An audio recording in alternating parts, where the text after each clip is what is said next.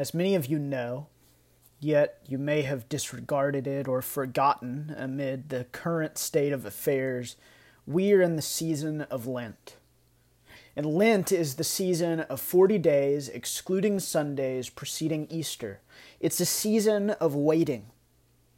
And in this time, the church has historically fasted and prayed, embracing a somber and inward reflection as they spend time dwelling upon mortality and sinfulness and hopelessness apart from God. Uh, regardless of whether you have intentionally participated in observing Lent these past few weeks, you have certainly embraced many of her principles. Contemplating death and feeling hopeless are inevitable in the wake of the global pandemic in the wake of orders to stay home and away from others, in the wake of economic collapse and rising death tolls. It is certain that you've spent time wondering where God is in the midst of these things and what his role is in them. Isolation has likely led to increased temptation toward sinful thinking or behavior toward despair and anxiety and for those who are in a house with family or roommates, frustrations are bound to have risen. Tempers likely to have flared, and harsh words are maybe spoken more often than they usually would. In all of this, we recognize that we are a sinful people who will die fear, anxiety, death, decay, illness, poverty, unemployment, and apprehension are the air we breathe. Can you feel your deep need for God? Are you crying out for relief, for strength, for protection, for guidance? As I sit at my kitchen table, writing these thoughts down, I, I'm feeling all of those things. In the past week, I've been acutely aware of my sinfulness as I've failed to trust God and given in to anxiety, as I've not loved others and given in to anger, as I've looked to the New York Times as often as I've looked to God's Word. I've realized my intense and hopeless lack of control in this season. And I'm feeling especially needy for God's grace. There's a deep, dark, and painful weightiness in the world around me, and I feel it. Do you feel it? I feel it in my bones and in my blood I feel it in the stress knots which have taken over my neck. I feel it as I cough and sneeze and instinctually wonder if I too have been infected. I feel it every time I have a video meeting that I wish could have been done in person, and I feel it as I talk to family members who are at risk, knowing that there's nothing I can do to protect them. I feel it as my friends find their jobs in jeopardy or gone altogether. Oh, I am so needy for the grace of God. I'm so needy for His power and His redemption. And I feel that. Do you? If you feel it, remember that feeling. Because in ways, this is how Lent ought to feel even if these circumstances are far from how every Lent ought to be. If you feel it, you get a glimpse into how the people of Israel must have felt when they got the, to the final verses of Zephaniah's prophetic warnings.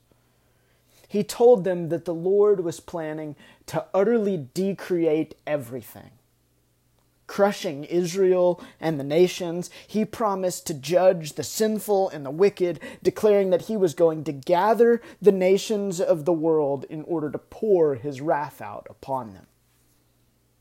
Yet amid these warnings, there have been glimmers of hope.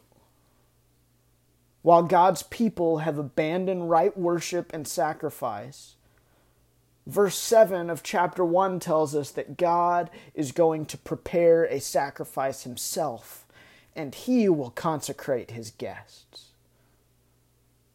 While humanity as a whole is worthy of judgment and destruction, there is a hopeful call to repentance in verse 3 of chapter 2, as the prophet writes Seek the Lord, all you humble of the land who do his just commands. Seek righteousness, seek humility. Perhaps you may be hidden on the day of the anger of the Lord. Today, I want to draw your attention to the final portion of Zephaniah, beginning in chapter 9, verse 3. But first, let's look at the verse which precedes it. Chapter 3, verse 8 of Zephaniah says, Therefore wait for me, declares the Lord. For the day when I rise up to seize the prey, for my decision is to gather nations, to assemble kingdoms, to pour out upon them my indignation, all my burning anger, for in the fire of my jealousy all the earth shall be consumed the Lord tells his people to wait for him, though disaster is coming. He calls them to wait for him, even as his indignation and his burning anger are going to consume the entire wholeness of creation. Israel is being invited into a season of waiting and reflection and repentance, a season much like Lent. As mentioned before, Zephaniah has repeatedly given his listeners an ominous message that Yahweh is going to decreate what he has created. God is planning to reverse his past actions. And once more, in verse 9 of chapter 3, God promises to reverse a previous decision. The text reads For at that time, I will change the speech of the peoples to a pure speech, that all of them may call upon the name of the Lord and serve him with one accord. Disaster is coming, but God is going to unite the nations through common language. This language should remind us of that famous account in Genesis chapter 11 when God scattered the people from Babel and confused their language so that they couldn't grow in power or rebellion or self worship anymore. And in our text, God promises a reversal of the confusion established at Babel. God will unite speech so that all may be able to repent and to serve Him. He will gather the nations so that they may live together in faith or die together in wrath. What we're seeing is that decreation isn't the only option. A new creation and a new humanity are possible through God's power and grace. And the text goes on, and in it the Lord promises that those who turn to him, that they will not be put to shame. Their sins will not be held against them. Those who find refuge in the Lord will not be utterly destroyed, but instead they will experience the comforts promised in Psalm 23, and that they will graze and lie down, and none shall make them afraid. All of this goodness comes because, as the prophet repeats in these final stanzas of the book, the Lord will be in the midst of his people. The Lord who is mighty to save, will save his people. The Lord will rejoice over his people. He will comfort them with his love. He will sing over them as a proud father. And on that day, shame will be replaced with honor, and the enemies of God's children will be silenced forever. Church, we are living in scary times, but the Lord is in our midst. We are experiencing fear, isolation, illness, and even death. But the Lord is in our midst.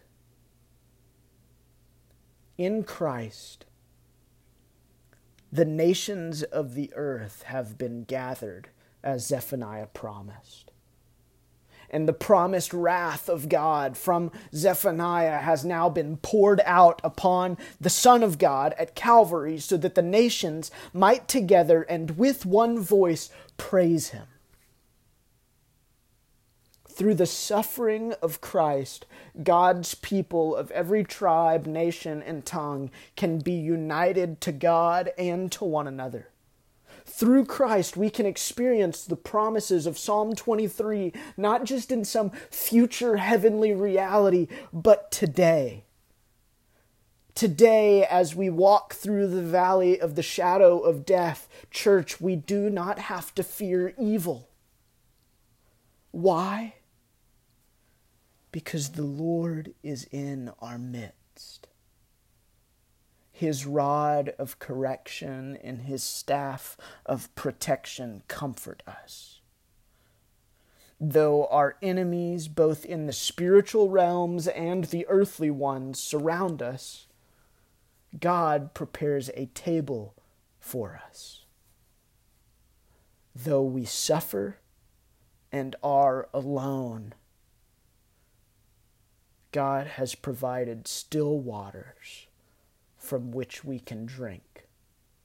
And He will give us rest in green pastures, even as we are afraid and full of sorrow. I know it may seem as if the heavenly things of God are so far away from us. But even as we suffer, the new creation has come. And it's coming all the more day by day, hour by hour, because the Lord is in our midst. He is among us. And there's a day coming in which Christ will return in body one day, and that final judgment will take place. But, church, on that day, there will also be final restoration on that day, the new creation will have overtaken the old creation altogether, and then it will be the only creation. God's glory will cover the earth as the waters cover the seas. And on that day, with one voice, the nations will not bemoan God for his discipline. We won't scold God for his tarrying. We won't mock God in our sorrow, and we won't abandon God in our fear. In that day, my beloved brothers and sisters, we will sing a new song. We will sing a song of God's glory, His grace, His victory, His love, and His holiness. May we rehearse for that day until it comes. Heeding the words of God, let us wait for him. Let us hope in him. Let us rejoice that he is in our midst, and let us take the gloom and sorrow which surrounds us and bathe it in the light of the Lord. The Lord has made a way for people to be hidden in him. The Lord has provided the only hope which remains on the other side of the grave. The Lord is our mighty one, and he has come to save us. Though death is in our neighborhood, new life is our reality. The risen one reigns. He is in our midst. And I feel it. Do you feel it?